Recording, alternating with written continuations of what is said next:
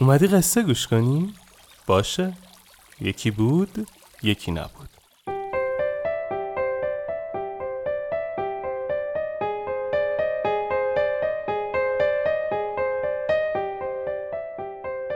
وقتتون بخیر. اینجا شیواناست من آرش کاویانی هستم و ما تو تیم پادکست راوی شیوانا رو می‌سازیم. اگه دوست دارید قصه زندگی واقعی آدمایی که یه چالش قصه زندگیشون رو شنیدنی تر کرده رو بشنوید پیشنهاد میدم پادکست دیگه ما به اسم راوی رو گوش کنید. مطمئنم خوشتون میاد. شیوانا رو من به کمک شنونده های راوی می‌سازم و تدوین این اپیزود با حمید صفیزاده عزیز بوده. اسپانسر این اپیزود چارای کامپیوتر. بریم که قصه رو شروع کنیم.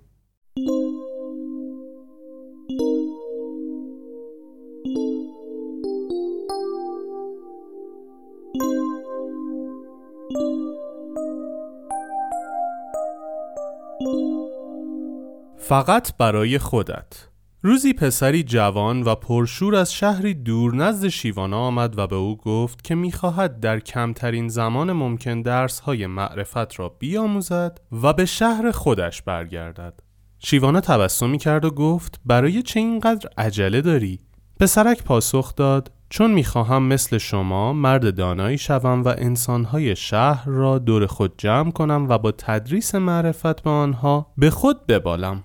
شیوانا تبسمی کرد و گفت تو هنوز آمادگی پذیرش درس ها را نداری. برگرد و فعلا سراغ معرفت نیا. پسرک آزرد خاطر به شهر خود برگشت. سالها گذشت و پسر جوان به مردی پخته و با تجربه تبدیل شد. ده سال بعد او نزد شیوانا بازگشت و بدون اینکه چیزی بگوید مقابل استاد ایستاد. شیوانا بلا فاصله او را شناخت و از او پرسید آیا هنوز هم می‌خواهی معرفت را به دیگران بیاموزی؟ مرد سرش را پایین انداخت و با شرم گفت دیگر نظر دیگران برایم مهم نیست. می‌خواهم معرفت را فقط برای خودم و اصلاح زندگی خودم بیاموزم. بگذار دیگران از روی کردار و عمل من به کارایی و اثر بخشی این تعلیمات ایمان آورند. شیوانا تبسمی کرد و گفت تو اکنون آمادگی پذیرش تمام درس های معرفت را داری. تو استاد بزرگی خواهی شد.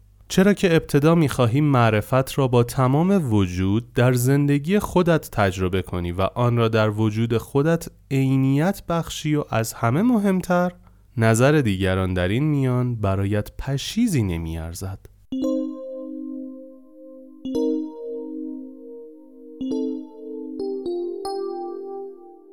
انتهای پادکست راوی که امیدوارم تا الان دیگه شنیده باشیدش من با خودم چند تا قرار می‌ذارم و اونجا اعلام می‌کنم. اما اینجا از شما می‌خوام برامون کامنت کنید که چه درسی از این قصه گرفتید و در نهایت چه قراری با خودتون گذاشتید. مثل همیشه. آخر قصه اینجاست. اما قصه آخرم این نیست. آخر قصه اما قصه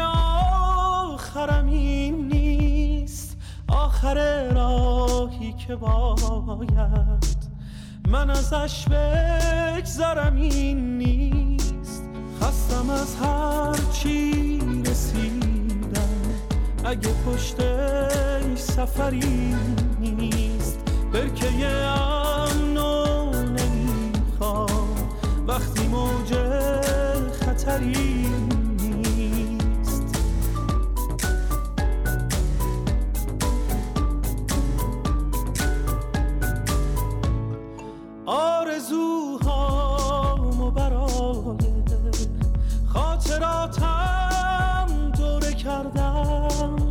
کجای خاطر باید؟